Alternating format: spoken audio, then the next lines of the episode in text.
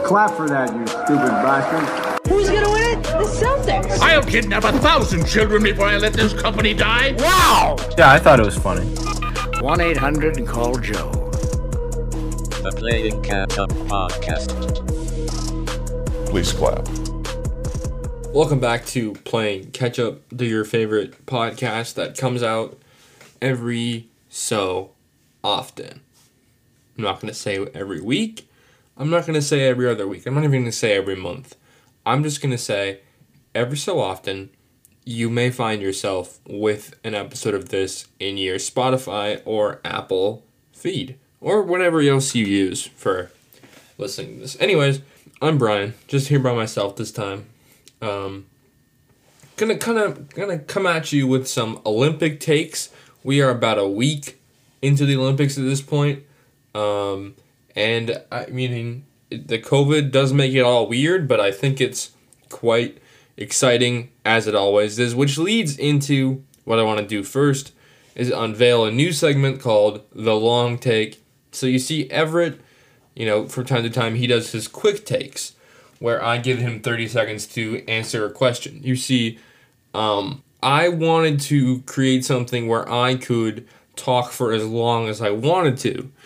Um, and I'm gonna, it's, it's just for me, so he can't do that, which really shows you um, how this um, shoddily run operation is shoddily run. So, without further ado, here's the long take. The Olympics may be the best version of sports there is. Better than the NFL, better than March Madness, better than the better than the Kentucky Derby. Whatever you look for in a sporting event, the Olympics has it. So let's run down some of these things. Prestige, that's one of them. The Stanley Cup, Larry O'Brien, Lombardi Trophy, the Louis Vuitton case for the Larry O'Brien Trophy. All of these prestigious things are deeply steeped in storied pasts. They're also exclusive. Only the best of the best get to hoist a championship trophy in professional sports. Prestige and exclusivity are what bring sports their majesty. And who has the most prestige and exclusivity? The Olympics.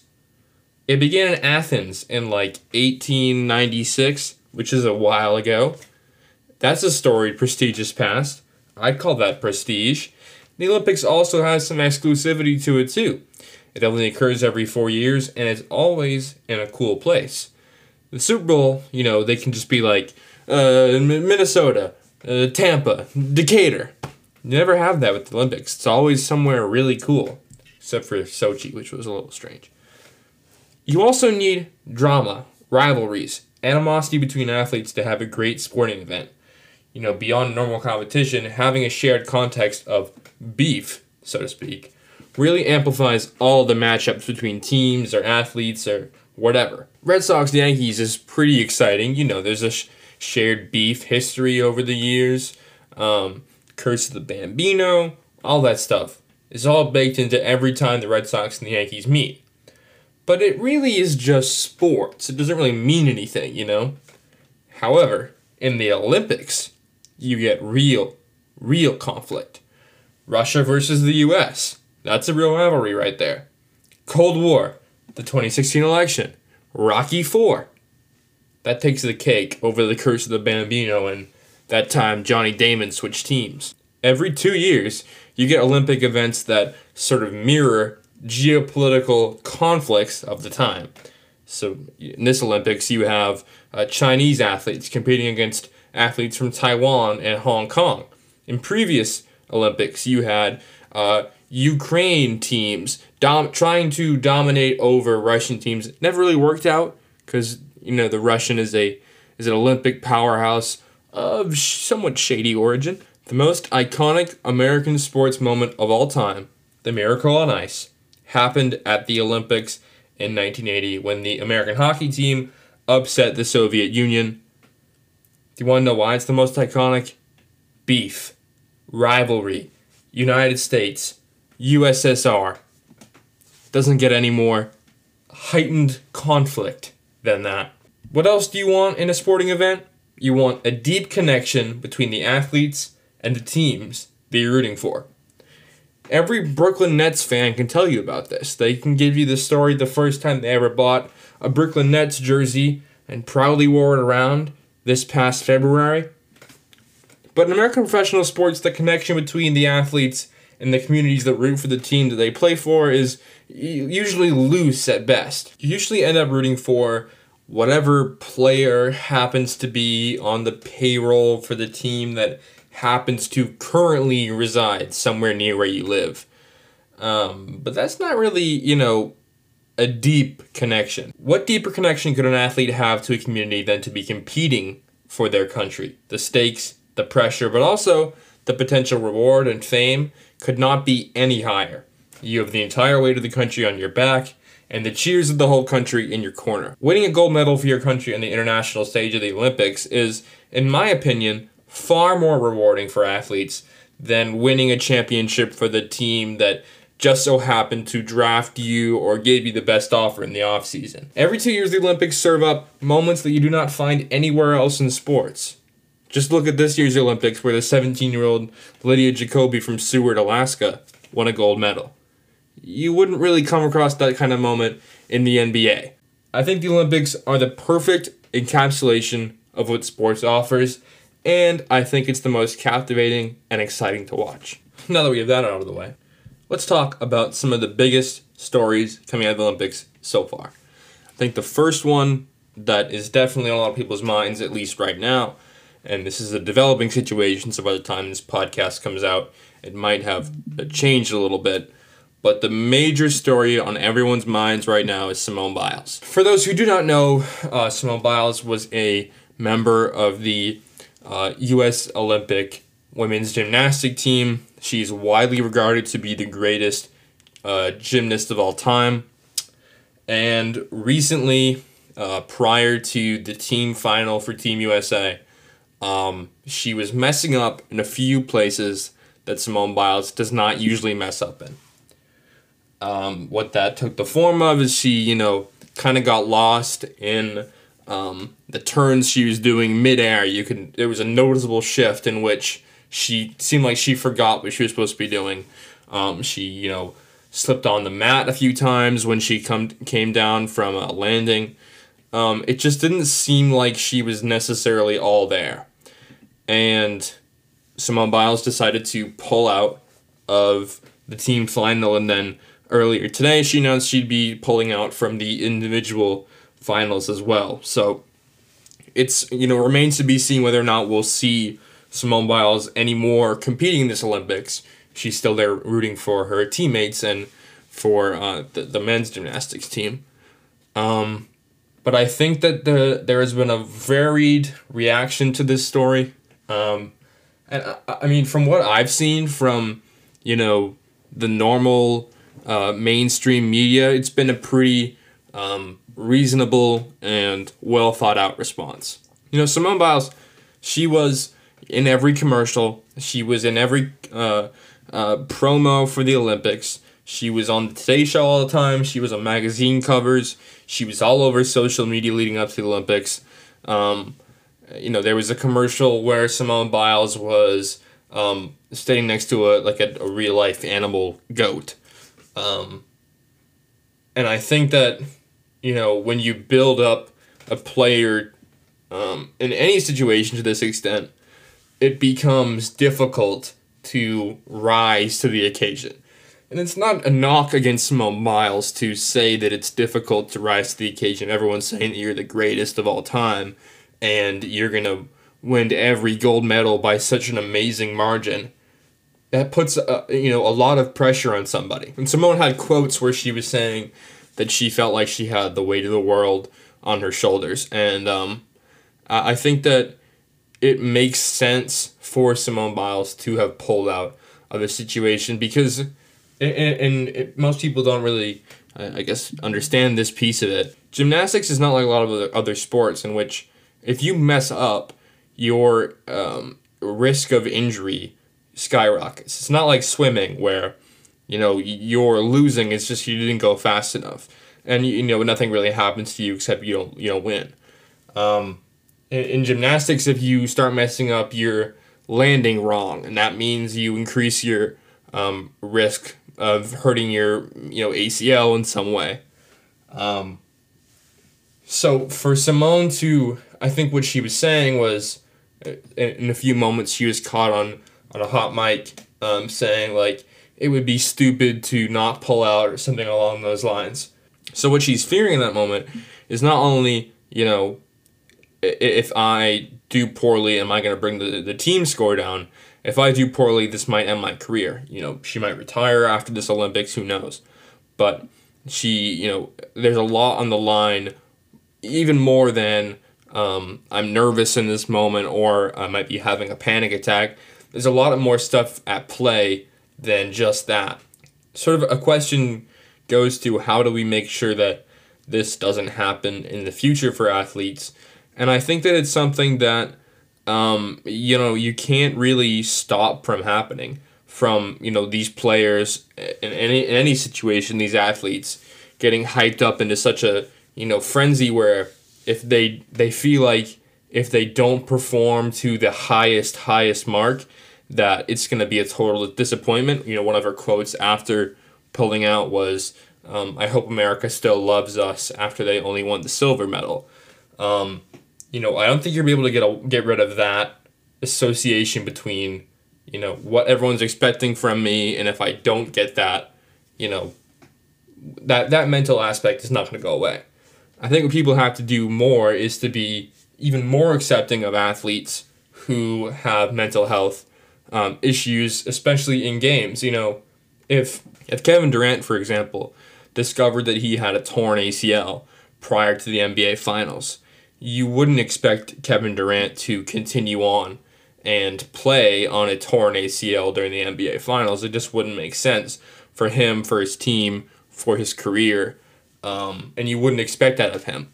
And I think we have to start treating um, mental health situations the same way we do with physical health, because um, in a lot of ways it's the same thing. You know, people are being very accommodating of Simone in a lot of situations. While I'm sure there are you know there are some major detractors, um, but you know the commentators on NBC were sort of like, well, at least we can rest assured that it's just a mental health problem. Maybe we shouldn't be downplaying it in that way because I think it it is just as major as if you know Simone, um, you know, tore her Achilles or something, and said I can't do the Olympics. I have, I've torn my Achilles. I can't play.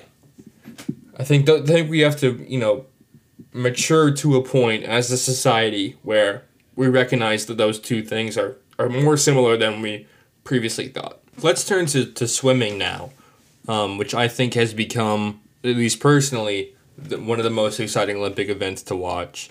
Um, I grew up watching Michael Phelps, and it sort of felt after the 2016 uh, Olympics that maybe swimming would run into a similar issue that golf is experiencing now with the loss of Tiger Woods, where, you know, golf during the age of Tiger, you know, the ratings soared and the interest was at an all time high. And I think you could have a you can make a good case that a similar thing happened with swimming. And then Michael Phelps is gone, and then the concern is is this still exciting to watch? Um, is it going to get as much ratings? As far as the ratings, I don't really know so far. I don't know if those figures have come out yet. But for me personally, I feel like there's a ton of stars that are able to fill those shoes, um, both on the men's side and the women's side. So a, a sort of direct successor to Michael Phelps would be someone like Caeleb Dressel, who I think um, might have already won one gold medal. I'm not entirely sure. Um, I feel like a lot of his events are coming up in the coming days past when this is going to be recorded. Um, Caeleb Dressel, you know, he already looks good and he competed with Michael Phelps a little bit in the last Olympics. Katie Ledecky, obviously greatest female swimmer of all time, probably. Um, the 1500 meter uh, event that she did was amazing um, to watch. Not necessarily, I don't know, amazing to watch is the right word, but um, it was impressive. It was an impressive win. you know, the, the 1500 meter was like a 15 minute event, and they had a commercial like during during the, the, the race. That was impressive to watch. Um, her earlier events, she got fifth directly before that. and she got silver um, earlier in the Olympics. Uh, Titmus has really given her a run for her money, and um, I think that you know those sorts of things really prove one's dominance once over again because if you can inspire people to, um, you know, become the best version of themselves so that they can beat you, I feel like that's a measure of your greatness as well. And then you have Lily King, who her big event was the breaststroke. She got uh, silver in that event, um, or bronze, I'm not sure. She didn't get gold, um, which is a different story. But um, I think Lily King is an exciting athlete. It's a very interesting one because um, of her um, conflict with the Russian um, swimmer Imfova, I think her name is Efimova. I have no idea. Um, but they had that sort of finger wagging thing that went on during the 2016 Olympics. You thought there was going to be that similar controversy or conflict there again. Didn't happen this time as much because the Russian was far behind her. It was also an exciting race because of one of the um, other bigger moments at the Olympics so far. Lydia Jacoby, the 17 year old swimmer from Seward, Alaska, who I mentioned in the, the long take earlier, that was an impressive win. You didn't really see that coming. Out of, you know, uh, she had a really she had a good uh, Olympic trials. Um, seemed like maybe she was gonna, you know, could get on the podium, but to upset Lily King, who is definitely a shoe in for that event. And they kept knocking Alaska in a couple ways. Like the guy, um, the announcer was sort of like, you don't really see swimmers coming from Alaska, um, which was, you know, I mean, you, you just saw one. And she'll definitely have a place in the 2024 Olympics, probably competing in some more events then.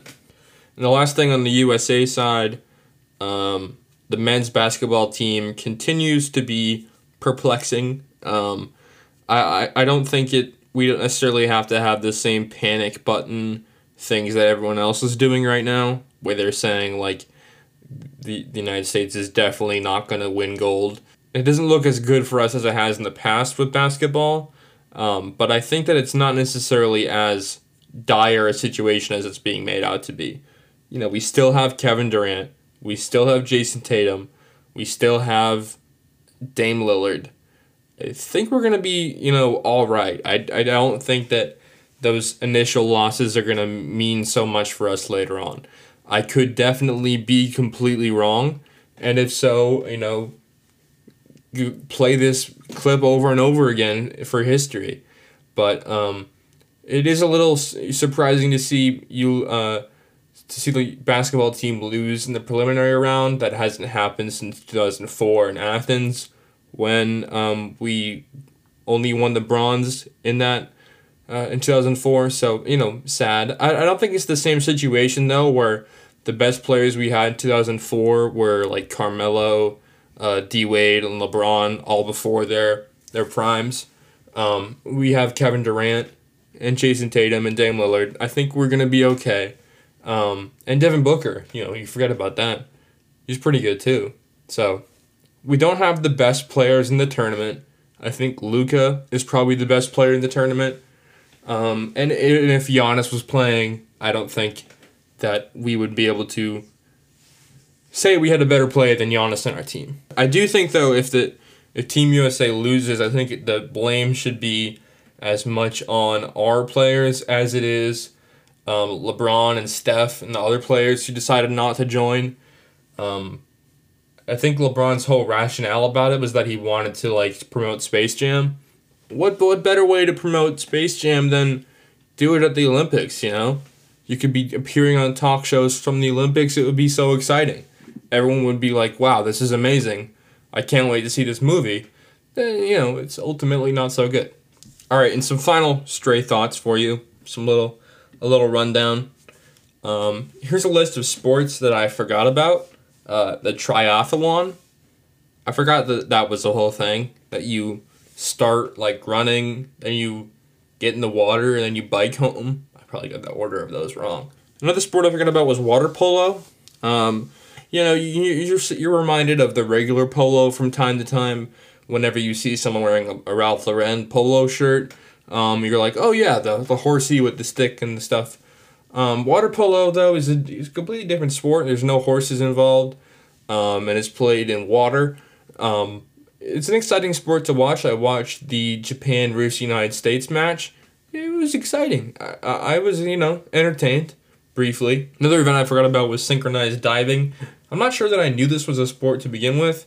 So basically, what synchronized diving is is that you have two people on diving boards next to each other, and they have to remain, uh, you know, i i mirror images of each other throughout the entire dive. Uh, I don't know what necessarily that proves about you. You know, it's not necessarily a great feat af- athleticism. I don't really know what the purpose of it is, um, or the purpose of most of these things. I mean, it's just sports; it doesn't really matter. Um, synchronized diving is a little weird though, and I'm not sure where that came from and whose idea that was. Um, but it's you know interesting to watch somewhat. A question that I keep asking is how do you train for these events? Um, one of the ones that I've recently gotten into is canoe slalom. So if you don't know what canoe slalom is, it's you know it's like ski slalom where you go down the mountain, you have to like avoid pylons and you go through different things. It's just like that, but with the canoe in the water. Another sport where you don't know what the origin of it is, like whose idea was that. Um, but how would you train for a canoe slalom event in your home country? Is there a canoe slalom course near everybody? Is there like a river someplace where they're doing this? Because if you have, if you've seen this, it's like an actual highly engineered course where there's you know, downhill water and they have to move through things and stuff. Um, not necessarily something you could easily replicate in your backyard. I don't know how that one was being trained for during COVID. Another question I've asked myself repeatedly throughout these Olympics is which Olympic event should we take back to America and replace the NFL with as the fourth professional sport? We're going to keep the NHL, baseball, and basketball. We're going to get rid of football and we're going to replace it with one sport. I'll take your suggestions, but mine definitely has to be volleyball. Either beach volleyball or indoor volleyball. We could, you know, maybe you could do like a sort of winter classic type thing where in the summer you do the beach volleyball version and the two, you know, most exciting teams get to go out in the beach and play volleyball. I think indoor volleyball is pretty exciting. It takes a lot of elements of like dunking a basketball, but also, you know, blocks and some elements of tennis. And it's, you know, a quick sport. You get in there and get out. Um, I, I feel like there could be some cool TikTok highlights of it that people could watch and people could share. Um, I think that's a good one to replace the NFL. And the final topic of today is the Olympic event that I think I could win. You know, the easy easy one to go with is coxswain um, in in the rowing when you're the person that steers the boat and tells people to go fast. Um, I don't know that I have the you know the rhythm and skill to do that that you would require for that. Um, I told myself that I was going to watch, uh, you know, the video where they showed all the events and decide which one I was gonna do. Um, I didn't do that, so I'm gonna have to leave this as a cliffhanger for the next episode. So in between you listening to this and you listening to the next one, think to yourself, what event should Brian do? And then I'll tell you which event I want to do, and then you can tell me if you thought that that was the one that I was going to say. All right. All right, so I was left to my own devices did this myself. I think it wasn't as much of a train wreck as I was expecting it to be. Hopefully, next time we can get Grant and Everett in here. Um, it is 9 o'clock. I'm tired. I've just been hammering away on this PEDcast all day. So, hope you enjoyed it. As I always say at the end of this, what do I usually say? Like something like subscribe, send it to a friend, um, share this on social media, tell your mom if you liked it. I forget what I usually say. It's been some time and it's quite late at night, so um, hopefully this was not too bad. Thank you and good luck.